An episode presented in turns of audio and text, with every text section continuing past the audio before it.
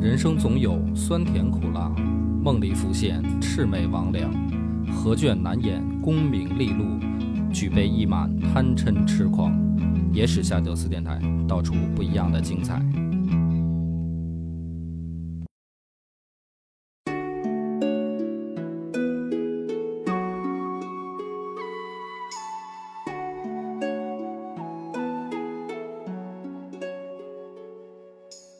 大家好，欢迎收听《野史下酒》，我是主播恶霸波。张小娘，之前那个有罗翔老师在网上经常给大家讲解一些法律知识，特别火啊罗翔老师难道不是分享鸡汤火的吗？呃啊！是，但是我、哦哦、我觉得他分是因享为法律知识火的，对但是但是大家好像是因为他的人格魅力啊被吸引到，是也是是不是我我我是我曾经看了专门看了一两集罗翔老师讲的那个视频啊，嗯，哎，确实也是，就是这个鸡汤的部分挺挺鼓舞人心的， 然后然后法律知识呢，反正我这个笨脑子是撂准儿就忘。我后来我想了一下这个问题啊，就是挺当然罗不是说罗翔老师讲的不好，罗翔老师讲的还是挺好的，啊，现在不做了也挺可惜的。啊，但是我就勾起了我想一个问题，就是为什么我对于这个真正他讲法律知识那一块儿，我反而好像听不进去，就是也或者说记不住，就是法外狂徒张三， 嗯 我就 记住哦就我也是，我也是，张都记住个张三，但是后来怎么判的，什么乱七八糟那些吧，撂本儿就忘。嗯，嗯，我想是不是因为自己没经历这些案子，就是我没摊上事儿，不，大家都跟你一样，我觉得，觉得代入不了，是吧？后来我就想了想，就是如果啊，我是因为我读历史也是，你说我也不是皇帝，也不是王侯将相的，我为什么能代入？我在想，是不是因为我本身就是在潜意识里对法律其实有一个自己的理解，就是比如说什么事儿能干，什么事儿不能干，干了什么事儿会有什么后果。嗯，其实我可能脑子里大概是有一个感觉感觉，就觉得不需要特意去学，对，就好像因为你想啊，咱们从上小学开始，一直上大大学，嗯，好像没有一门课是专门讲法律的，因为对吧？就是嗯就是就是等于这个通通学的这些课里面嘛，嗯，对吧？没有讲法律的嘛，语数外、史地政，我们文科，因为什么呀？啊因为法律它限制的是一个人的道德底线，啊，然后课本教给你的是往道德高了走的嗯，东西，是啊是啊，但往是道就德是说上，限走的东西，会不会是因为我我觉得我心里面是有一个自己对于法律的这个判断了。那么问题就是它怎么来的？就是哪儿来的这个东西？难道是说《法制进行时》 看的吗？也没有，我小时候从来没看过《法制进行时我也没看过啊我太连新闻无聊联了播，感觉，》新闻联播我看的都少我也 我也是，啊。所以说这些，就是说这种朦胧的意识是哪儿来的？那么说，这是第一个问题啊。第二个问题就是，我的这种朦所谓的朦胧意识，我估计大多数人都差不多嘛。嗯因为后来我那个还真是打过官司嘛，我就发现跟我跟我想象的还是差别挺大的。那就是说，这你的这个潜意识里边的东西到底对不对啊？因为听过罗翔老师，可能大家也会发现有的有的不一定对，就是有的你自己的想象跟罗翔老师讲出来以后，你会发现其实是有差距的。就是法律并不一定是就是跟常识不一样，对吧？对，嗯，而且就是它是一个很具体的学科嘛，就是说不不是对光分辨对不对就完了，它怎么量刑，对吧？就是你是判判多重、判多轻这些是依据什么判，或者说就哪怕是罚钱是罚多少，嗯，对吧？这都是一个很很具体的学问，没有了解过。所以我想这个事儿的时候呢，正好也最近看到了这个很好的一个文章，他就讲古代的这个几个案子，啊，该怎么判。哎，我觉得今天可以拿这个呢做一集节目，咱们呢就是试试解答我前面这两个问题。第一个就是我们的这个潜意识当中的所谓的对法律的这个自己的理解，会不会其实是从古从古到今就在形成的一个形意识成，的一个意识，嗯啊，也许跟现代的这个法律还是有一定区别的。嗯、另一个就是说，大家可以感受一下，就是这个对和不对，就我都不能谈到说量刑问题，我不懂。怎么，比如说判，比如说关十年跟关一年的这个什么，这些太具体了，去去找罗翔老师的听吧，或者说这个去看专业的老师讲。我想讲的说对不对，其实也是一个很难分辨的事儿。我先举一个例子啊，咱们先不讲这个这个正经我找的来这几个案子啊，我先问你，法比外狂徒，对，比如说啊，我杀人了，你作为我媳妇儿，比如说我跑回来，我说媳妇儿我杀人了，你跟我一块儿跑吧，你决定跑还是不跑，或者说你要不要告发我？不能叫告发，就是 接检举你。检举我，你你会不会？现在有包庇罪吗？那么就是问题就是这样啊，抛开感情啊，嗯，假如说啊，你选择包庇我的话，你认为你犯了多大的罪？我没罪，我觉得。你觉得你没罪？嗯，就比如我杀人了嗯，我带着你一块儿跑，你也不去警察局这个揭发检举，我不知道，我就没罪。然后日后我落网了，嗯，你觉得你会有会有多严重的处罚？我觉得我，比如说你杀人了，我不知道这个事儿，嗯我，应该没罪。那我告但是诉你如果了，我啊知道的话，但是你没杀人，你跟这事儿，你跟那人都不认识。假如说，那我这种情况下，我肯定不能是从犯。嗯，然后现代化国家应该也没有包庇罪，嗯那我算是协助罪吗？协助逃亡罪那就是首先第一个问题，你觉得你有没有罪？ 应该就是你只要有知道这件事儿了，有你吧不去告发我，你就有罪了，是我吗？还帮你逃跑，啊我应该就有罪那了。就更大了，罪上加罪。应应是不是这样嗯嗯是啊哈，嗯好，这先咱们就先是属于开开胃开胃菜啊，嗯正经咱们来这个说说几个我看到这篇文章里的案子啊，咱们先一个一个来，因为我现在看到的这个呢是什什么朝代呢？汉朝，就是咱们的汉朝嗯嗯发生的案子嗯啊。第一个案子呢，说有一个人叫张三，我就按照罗翔老师这来了啊。法外狂徒，有一张三，张三呢，这个没有孩子，然后捡了一个孩子，取名叫张四，啊，张三嘛，张小三好吗？张张啊小张三，小三，张小三吧，啊，就是养等于收养了一个孩子叫张小三。张小三呢，后来这个长大成人以后，杀人了，就等于张小三杀人了。然后张三呢，把张小三藏起来了，藏起来了嗯，啊。那你觉得对于张三来说，他有没有罪？如果啊，你先说，你觉得张三有没有罪？ 汉朝应该有罪吧？有罪，啊，就是他儿子杀人了，哪怕不是他亲生的嗯，啊，你注意这里面亲不亲生的，你不考虑一下吗？对吧？哦你不顾虑估计这个问题了吗？就是那没事儿，这就是现代法律应该是没关系的，但是在古代的话，就是不是他亲生的，他养子杀人了，他给藏起来了，无罪吧？你觉得没罪？有罪吧？有罪，啊，古代对古代更讲更有那个讲究那个连坐，所以我觉得有罪，我选有罪。有罪。好，那么如果有罪的话，张三的这个罪，你觉得是怎么罚？就怎么判？他如果有罪的话，有期徒刑五年，哦，给，比如给你几个，给你，给你两个选择吧。嗯，比如第一个是死罪，第二个是蹲监狱。你觉得蹲呢？监狱嗯吧，你觉选得 B。蹲监狱？好吧。啊，这是第一个案子啊。好，呃，你的回答如果按照汉朝的法律是错误的。死罪啊？第一个案子里面，首先肯定是有罪，就是他窝藏犯人肯定是有罪，而且是重刑，就不是光这个简单的关一下就完了，嗯，是重罪，甚至是要死刑的，因为他儿子杀人了，那他又没有杀人，但是他窝藏了窝藏罪是死罪啊？啊，在汉朝的时候，最高是可以斩首的好严苛哦。啊，这是第一个案子啊，没事儿，这个你顺着这个思路啊，再往下听。那在现代呢？我不知道，你别问我现代， 我解决的是古代的，咱们咱们的那个观念从哪儿来的？嗯你别嗯别着急，这都有都有反转，哦，每个案子后来都有反转。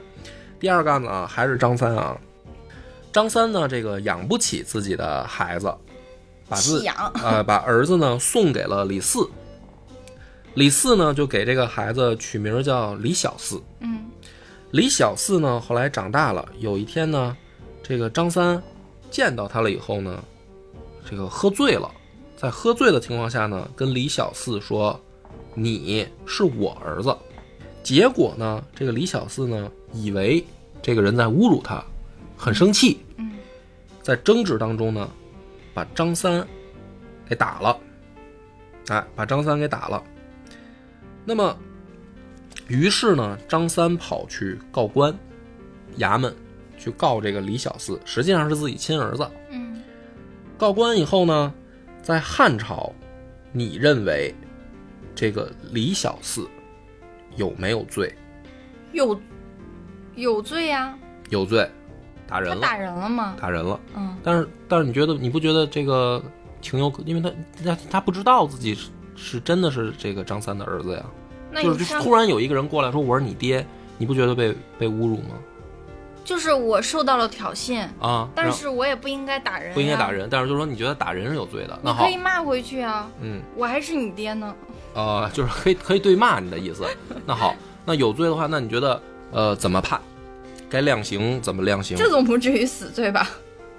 啊，你觉得那就是说什么呢？打板子，打一顿还啊，是小做惩或一者下，小惩一下是吧？嗯，好，那我告诉你，第二个案子，如果按照当时汉朝的法律，儿子打爹死刑，可是他不知道呀，不知者无罪呀。那没那没办法，因为他是你爹，就是他那是那那就是张他三不管他知不知道，事实是他们是父子关系，并且儿子打了爹，就是在汉朝儿子打爹死刑，那张三可以撤 诉吗？他不想撤诉吗？那已经告到官府了。天哪，我都感觉是我好呆，还是汉朝真的很奇怪。那好啊，那咱们这个再再听啊，第三个案子啊，还是张三。张三有一个朋友叫李四，然后呢，有一天啊，两个人吵架了。吵架了以后呢，这个李四着急的情况下，回家就拿了刀，啊，准备再去跟张三拼命。这个时候，这个时候张三的儿子张小三看见了，于是呢，抄起一条棍子，准备去跟这个李四搏斗。嗯，但是在这个过程搏斗的过程当中，误伤了自己的父亲张三，啊，然后这个在汉朝，你认为张小三有没有罪有罪死罪，啊？这回很上道是 吧？就是跟我想象中的完全相反就是了。而且刚刚第二啊就个前面案两子个里案边子有答案，有垫底儿就是啊？不是第二个案子里面有借有鉴啊有答案，他不是说儿子只要打了爹，不管什么情况都是死罪吗？对，那就就是这个意思。这在汉朝死罪好愚昧啊，汉朝人。啊！别着急啊，你再听啊。然后第四个案子，就是说有一个女的啊，也叫张三吧。然后呢，她这个她老公李四不小心坐船的时候呢死了，就是淹死了，掉 掉水里了，淹死了，而且没有找到尸体，掉河里冲走了、嗯啊，没有找到尸体，就没有安葬的情况下，四个月以后，他爹妈把这个女人张三让她改嫁，啊，是是李四的爹妈还是张三的爹妈？张三的爹妈，哦他亲爹妈让他改嫁，嗯把他改嫁了。那么，如果呃你你是就是汉朝啊，你觉得这个女子张三有没有罪？不是他改嫁有什么罪啊？呃，她老公没下葬，但是尸体找不到了，下不了葬，她那不改是嫁有了，那个衣冠冢吗？呃那不行。那可是那如果犯罪的话，张三的爹妈干嘛还要让张三改嫁呢？那他爹妈糊涂呗，嗯哦，你这已经把答案说出来了，是就有罪呗，是有死罪呗。有罪，嗯，老也公没死，他改嫁就死罪呗。老公没下葬改嫁死罪，就如果下葬了可以，明白了吗？那那那那那就不改了，不行吗？我我做啊了一个、不改嫁没事，儿，不改嫁没事儿，那他就别改了呗。他难道还为了但是就是他非爹要妈糊涂嘛。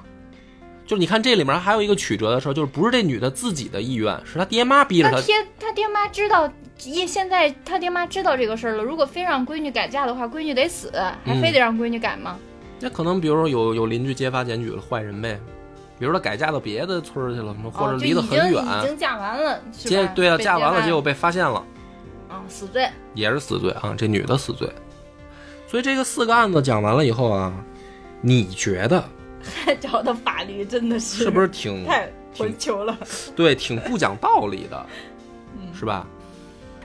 就挺感性的，你不觉得吗？哪儿感性了？一点儿都不感性啊了。这个不是，我就是说特别的冲动，感觉汉朝的法律制定的特别的冲动，就是以哎那个主人翁的那个情绪哎为标准制定的。哎，不是，我觉得恰恰相反，他一点儿都不感性，他恰恰很冷冰冰，就是他完全不考虑实际情况，他就是按照死条文儿去定罪去量刑的。他如果如果感性是什么？应该考虑实际情况嘛。哦，我所谓的这个感性，就是他们，比如说。他们是忠实于父子关系，就是嗯那种愚孝，嗯就子女一定要孝敬父母，然后就是父母的那个父母的那个什么，父母父母生了孩子，然后孩子的一切，包括命，包括什么终身大事儿这种事儿，就必须得听父母的。就是它体现出来的是这样的一种意志，这是一种没有文化的一种意志。所以这个问题就来了，你有没有感觉到跟我们所谓的潜意识里边儿或者想象当中那个相去甚远？就是我现在说的这个汉朝的这个法律，就是很愚昧嘛，啊很就不文明嘛，很不对现代嘛。也就是说，我们的潜意识不可能是从这样的汉朝法律来的，就是说它代代相传这么影响下来的，嗯，对吧？嗯？所以呢，这里面就有转折，因为分时期。后来呢，就出了一个人叫董仲舒，嗯董仲舒呢，他因为他在历史上出名是别的事儿啊，就是这个呃儒家的那个那个事儿啊。但是呢，他在法律上其实，呃，我读了这个文章，我也才意识到他有别的贡献，就是他认为汉朝的这个法律啊定的，嗯，不够，不够怎么说呢？不够通情达理。嗯，很奇怪，很奇愚怪昧，很奇怪。对于是，因为呃，在普在不能就是说，咱们再多说一点啊，就是因为董仲舒推出儒家，对吧？儒家跟法家实际上差别非常大。呃，儒家也有这个做官的学问嗯啊，那你做官的话，也有他的这个行为准则。你做官儿嘛，嗯，嗯不是说都是那种，是吧？宰相什么的，他也有这个小官儿啊，小官儿也得处理具体事务啊，所以儒家也有自己一套准则，这套准则跟法家就相去甚远。 嗯，一个很宽和，一个很严苛。对，那么我刚才说的那个是汉初的情况，嗯，从秦朝到汉延朝，嗯延续的啊那个延续的严苛的感觉哈。这个严苛的感觉延续的其实是法家思路嗯 啊，就是我就说事儿，事儿，比如说是不是是不是父子，嗯，只要是儿子打爹了就得死，这就是法家。感觉跟那个就是军法处置，不啊管什么样，军法对处置那种感觉。就就很很冷冰冰嘛。嗯啊，嗯那比如说这个媳妇儿，老公没下葬改嫁，那就就死罪。嗯那么法家制定的这些呢，它为什么会变成这样呢？我的理解啊，要效率，要简单明了，简单粗暴， 就简单粗暴。简单粗暴有有某一种情况下意味着效率对，出活儿。 啊，出活儿，对，就对啊，就是说他是判的重啊，但是你你要就是你要自己小心别犯啊。对，而且从那个政府的角度、主政者的角度来是，也是你看这一天能办一百个案子，对呀、 你这个来一百个案子，我一天都能给你办完了。所以我有的时候我在怀疑，是不是有什么传说谁谁谁什么庞统一天办多少案子？ 是不是就这套？他是按照什么办的？对吧、啊他按照什么标准？什么狄仁杰一天一百个，什么标准？这都很关键嘛，是不是？嗯那董仲舒呢？但是他提出来了一个问题，因为他是儒家的这个推崇者，他说这个嗯他呃这讲个究人道主他义，讲他对他说这个不对，不对，应该是什么呢？应该在呃孔子提倡的这个春秋当中去找答案。嗯，就是说目前现行的这个判法不对，就很有问题。嗯那么应该怎么判呢？就是说，呃，原文我给大家念一下吧，我这翻译的可能也也不准确。说春秋之听欲也，必本其事而原其志，治邪者不待成，守恶者罪特重，本直者其论轻。就是儒家会提倡一种观点啊，嗯，说这个，你判断一件案子，你要看这个人的本心，嗯如果他的本心是好的，但是比如说触犯了律法，那么也应该从轻发落啊。比如说啊，这个就是刚才咱们讲那个案子里面，比如说儿子帮爹去打架，结果误伤爹了。嗯那这种情况下，你要看这个儿子他是他是好善意的善意的，嗯他是为了帮助自己这个老爸不受别人欺负，这嗯是一个善意的举动。那么，如果触犯了律法，也应该从轻处理。就呃是，看你有没有主观犯罪意识。对对，哎，是一是按照现在的话，应该是这么个意思。嗯另外一个就是说，如果你的心是恶的，哪怕没有触犯律法，也应该办 你。就是有主观犯罪意识。对，就是你未遂，比如说，对，啊，比如说这儿子他想打他爹，嗯甚至刀都磨好了，嗯是吧？只是还没打而已，被发现了，比如被他妈发现了，那也得判。就还没打呢，那也得判。我就突然间发现，就是现代法律的一个漏洞，啊、 就是这种未遂的也应该治他，提前是吧？就是什么杀人未遂、强奸未遂的这种都应该治他。是不是？嗯那么这个时候呢，就是说，呃，儒家是提倡这种观念的。比如说孔子呢，他也有具体的案例啊，是就是说这么一个话，就是说，父为子隐，子为父隐，直在其中矣。啊，这也是一个故事啊，就是这个儒家里面的一个很经典的故事，就是说有一个这个楚国的叶公嗯问孔子，啊，问的问了一个问题，说我这个家乡啊，有一个非常这个直率坦白的这个老实人，他出了一件事儿，就是他爹呀、去偷羊，偷了羊。这个直率直率的儿子就去把他爹揭发检举了，就报了官。大义灭亲。啊，那么叶公就问孔子说：“你觉得这个人是不是直、直率、直率、坦白的意思吗？”啊，就直。孔子说：“当然不是了。说我家乡啊，也有这个直率坦白的人。孔子家乡直率坦白人是什么呢？说这个不管是爹犯了罪，还是儿子犯了罪，另一方都会包庇他。比如说，这爹偷了羊，儿子知道了，儿子应该包庇爹。就是孔子认为应该这样做，孔子认为应该这样做，为什么？啊，为什么？孔子认为说人都是有感情的，就是说，首先他要有一个父母对子女的养育之恩的问题。那么，如果你去揭发你的亲人，你是违背自己的人性的，哎呦，我觉得中国人这种根深蒂固、没有判断力的这种愚孝思想，都是被儒家荼毒的。不是？在啊大是大非面前，嗯，大是大非面前，难道什么事儿都应该包庇吗？所以孔子认为说，为什么他会违背这个人的情感去揭发他爹呢？是因为权力的威慑，而这种权力的威慑导致的结果，并不是直，就并不直率了，在心里面是拐了弯儿权的力的了。威慑，他认为他儿子是因为这个他法儿律子的心里约束计，算了，计算了后果了，因为我不去告发他，我可能会一块儿问罪，所以我去告发我爹。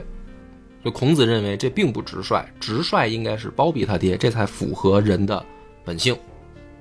那我觉得孔子他这个论点立立意立立论的点就不对，他应该说他儿子是为了、他儿子是自私，他可以嗯说他儿子是自私，怕怕因为被他爹的事儿受牵连，所以去直接去告发他爹，嗯但并不是什么直率不直率，这这个跟直率不直率没有关系。嗯，那么这个我只是讲董仲舒推崇的儒家的这个啊理念啊，是不好什意么嗯思，我跑题了。所以呢，在董仲舒提出改革的时候，因为他的改革思路就是说，我们应该去向这个春秋的那个孔子提倡的那个东西去找找这个变革的答案。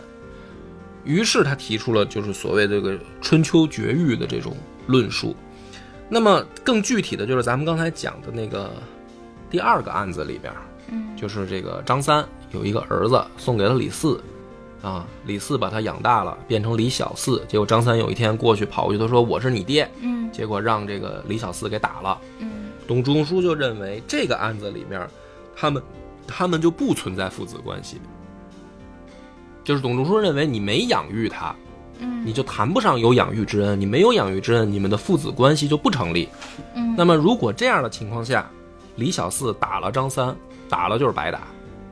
那么，你看，现在问题又回来了，就是按照你一开始那个感觉，董仲舒那说法对不对？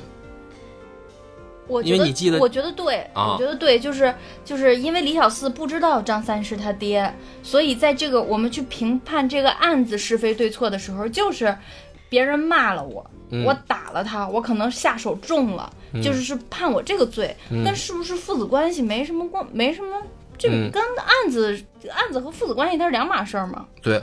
对吧？然后第三个案子，董仲舒的认为也是说，就是这个儿子本身的动机并没有打他爹，只啊，是对帮、帮他爹去打架，对对吧？就误伤他爹了，所以这件事里面儿子根本就没有罪。是的，啊，所以你看，是不是董仲舒后来提出来的这个所谓的春秋绝育，跟我们所谓的潜意识里边的印象特别像，嗯这不就对了吗？就是这个我我们所谓的这个，我不也我们了，我不代表谁吧，就是我脑子里边的那个对法律的理解，其实是来源于这个春秋绝育的啊啊就你就发现了吧，就是说你春叫秋绝育是哪个绝育啊？决定的决。欲呢？嗯欲望的欲。玉那个是牢狱的狱，哦，嗯春秋绝育哦哦，哦啊、所以说，其实我发现了，就是我读到这儿，我才意识到，就是我脑子里边的所谓的那个对法律的模糊的印象，印象来源哪儿呢？不一定是来源于历史，但是某种程度上可能来源于儒家，就是儒家对这件事儿的理解。所以呢，在儒家的这个董仲舒的改革的基础上啊，他其实认为就是说，呃，法律的制定是源自于人情。如果说，我还是念原文吧， 就是法者，原人情而制，非赦罪以陷人也。就是制定法律不是为了陷害，不是让别人陷在里面去找罪受的啊。故春秋之治狱，论心定罪，至善而为于法者免，至恶而合于法者诛。嗯啊。那么这个其实可能就某种意义上，我觉得找到了一个答案吧，就是也许咱们这个国人的这个对法律的理解里面，可能有这种儒家意识的影响在。那么这个里面就有一个问题了，就是啊，在这个董仲舒的改革以后，好多时候变成了人治。什么叫人治？你明白吗？人人心宽容，不是那个仁义的仁，就是、哦就是人本的人对，就是就是人类的那个人，啊，人人治，就是说以人嗯为本，对，就是人道主义变成了人为的判断。嗯就是所以古代，我后来又看到很多这个案例啊，就是有的可能是甚至皇帝出来特赦所以这就是法理和情理结合，结合啊，那么就是说你怎么判断？怎么判断？就是你怎么判断一个人的人心到底是怎么想的？如何判断？这就很难。哦，比如说第二个案子里边儿，李小四说他不知道张三是他爹，嗯，那没有人知道他知不知道。对啊，我想他们能喝醉酒的情况下见到，也许住的不是什么这个隔着省、嗯、什么，这个也许就是同一个村儿吧，哦，对吧？嗯，那这种情况下，你怎么判断李小四到底知不知道呢？我无法判断。对呀、无法判断啊，怎么取证呢？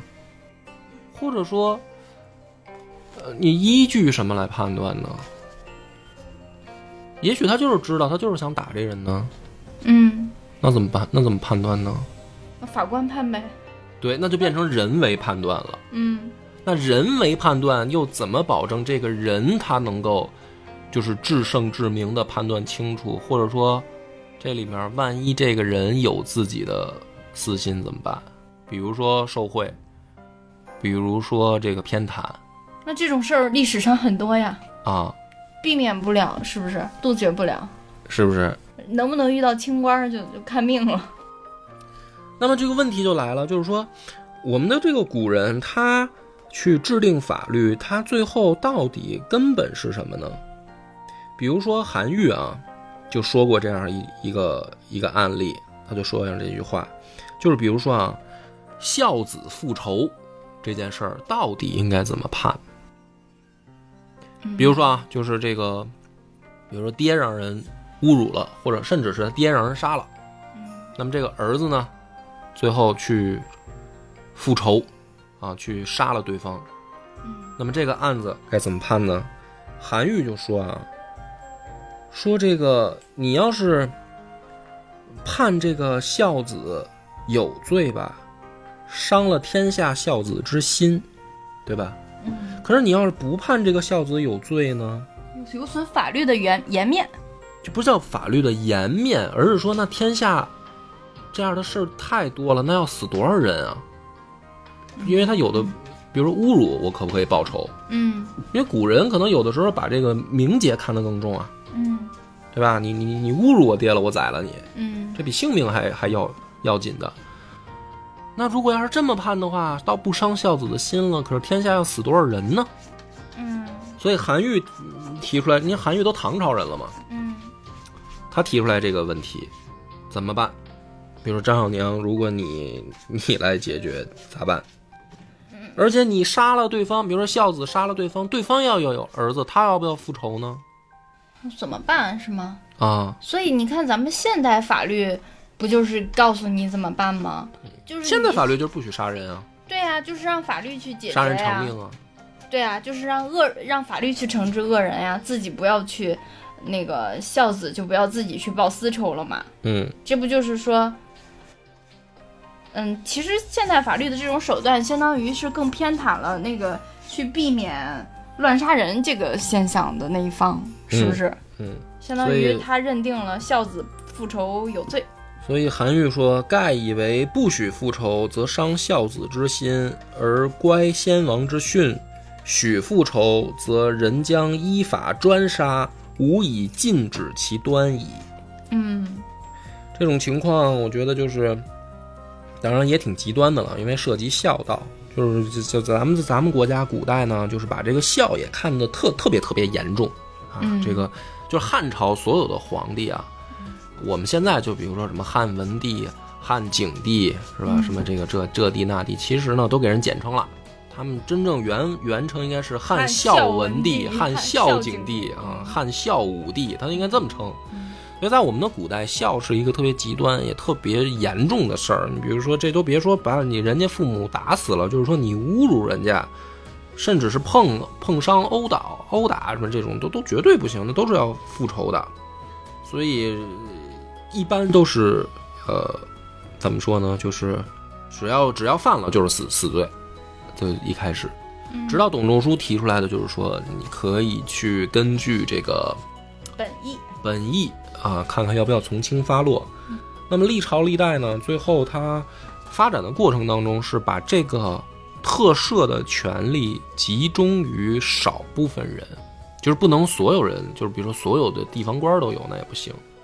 也很多朝代都是最后只有皇帝有这个权利，嗯就是我可以，比如说特赦你，嗯，就是本来你该死的罪，不弄死你，但是这是要最后皇帝拍板儿。拍板儿，甚至到有的朝代呢，就是说拍板儿的权利弄不弄死，最后都在皇帝。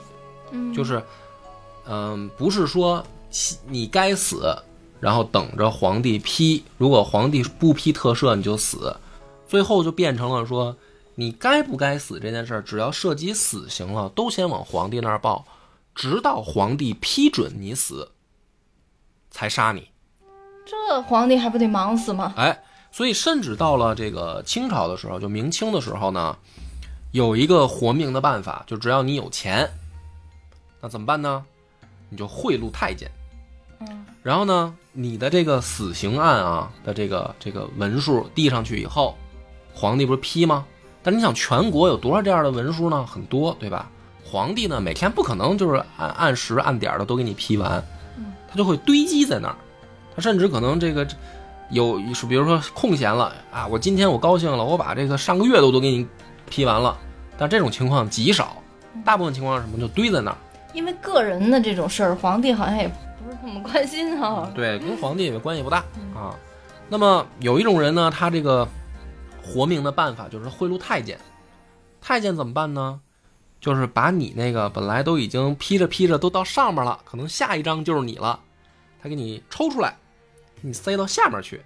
哦，你就可以一直不死。然后皇帝他都是从上面拿过来批嘛，嗯，然后但是他每次都批不完，他就总会留这些很多他没批的。嗯反正你那个呢，就是只要你不停的给太监送钱，嗯太监就一直给你拿出来，然后往下塞嗯，啊，然后你就可以置敌。你就可以不死了。嗯，我说的这都是古代的事儿啊。 那他一直在牢房里不也受罪吗？哎，那你要更有钱，对嗯，不对？ 你就可以在牢里吃好一点儿。哦如果你特别特别有钱，你甚至可以可以出去，哦，带着电子脚铐儿在啊外边随便然后等到走。 检查的时候，你再回去住一住。哦你看那个《水浒传》里面写宋江就是那样嘛，哦，对吧？就宋江他其实就是其实是明朝人的那个透露出来的感觉，他其实他说写的是宋朝，但实际上是明朝嘛。嗯宋江就是让他跑到那个江州去，然后那个戴宗就是看他是不是有朋友托付了，然后这大哥又有钱，然后就把他放出去玩儿去嘛，嗯就天天他也不用管，关在里面嘛。嗯李逵也不管他，看他的是李逵 嘛。李逵说：“大哥，你给我钱，我就不管你。”然后江，然后宋江天天就跑出去玩儿嘛，嗯然后跑出去玩儿以后，结果他们有一天喝多了，在那个那个酒楼墙上写诗嘛，然后写诗被人发现了嘛，然后逮他，然后最后逮他，特别逗嘛。最后给他定罪，不是因为他那个逃狱，其实问题是什么？问题最大的是他逃狱，他应该坐牢，他怎么能跑出来喝酒？这是最大的问题。嗯结果最后定他是因为他写那诗是反诗， 你说这个事儿就是一个最大的讽刺，就是就没有人去多问一句说这孙子他怎么出来的吗？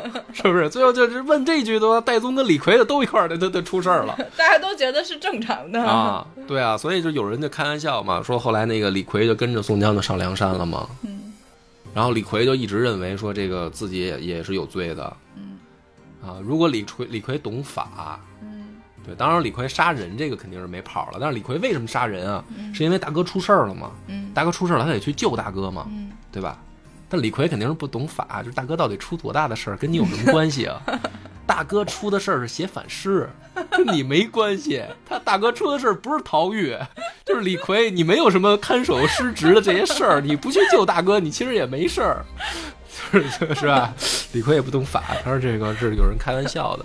就今天就是，哎，就是调剂调剂，讲讲这个就是古代的这个案子，因为我其实第一遍看这个文章，我有点吃惊，我也没想到。啊、但是后来看了以后，仔细一琢磨，我也才发现，哎，对啊，是啊，就是其实如果要是最开始的法律，好像历朝历代很多法律都不是那种所谓的就是定的跟我们想象的那样似的 不是他，嗯就是说他不是从一开始就像现在这样合理 的。啊，对对。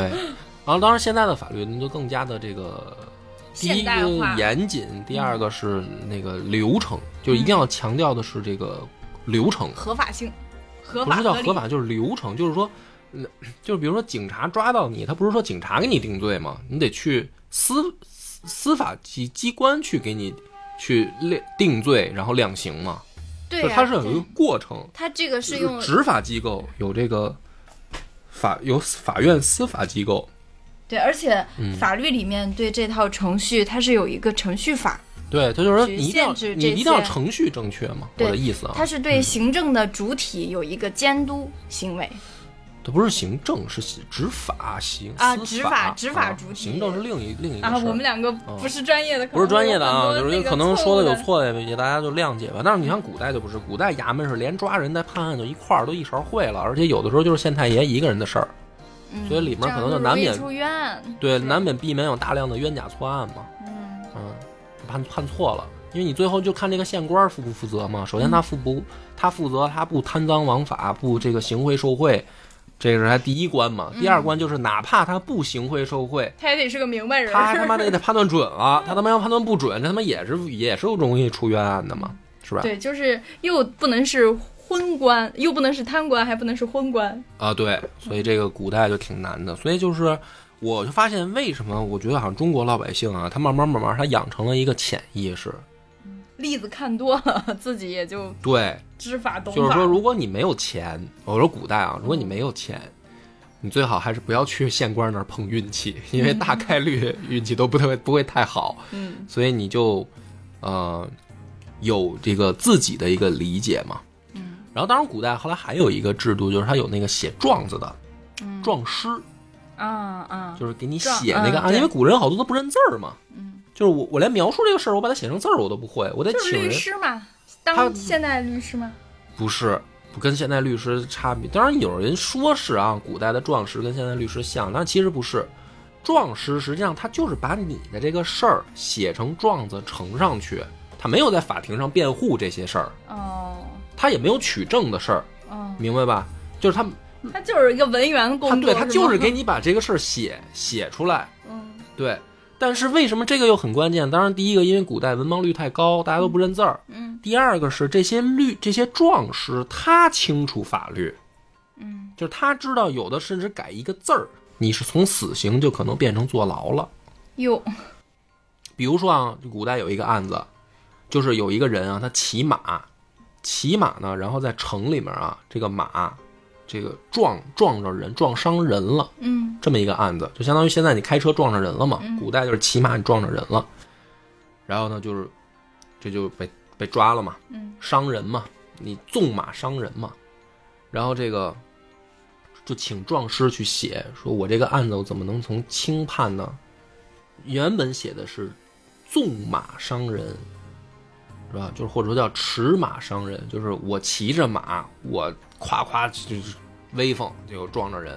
壮士说我猜他写成了什么？啊、壮士说就他改肯定一个字儿惊马伤人，啊、就马受惊了，类似，他就是说马驰伤人。啊都没改，他就调换一个驰马伤人跟马驰伤人。就是马马跑起来伤的人，对不是我驾驶人的，对，你看驰马伤人是什么？我驾驶的马，我有主观意愿。 嗯，对，但是马驰就是马在跑的过程当中伤人了，你怎么判断我的意愿？是对，可能就是跟现在那种我把车停路边儿，车就不行了把车溜宝了，嗯贝儿啊，车溜了可以啊，哥对，因为马有自己的意识 嘛，对吧？是吧？就是不是我想让它快跑，是我控制不住它了，它伤人了，那对我就可以从轻发落了。嗯就是他撞尸，他就了解这个判案的这个这些弯弯绕，所以他不用辩护，他也不用取证嗯啊，你给我钱我就给你办。所以这个就是我们古代老百姓可能也，反正我就是觉得代代相传留下了这种潜意识，就是没钱没势，尽量不要去找县官碰运气。嗯，反正这个今天咱们就是调剂一下啊，没讲什么具体的故事，讲了一个这个古代的啊案件的判断，啊希望大家这个喜欢吧。好，本期到此结束，拜拜。我们的微信公众号叫“柳南故事”，柳树的柳，南方的南。如果还没听够的朋友，欢迎您来订阅关注。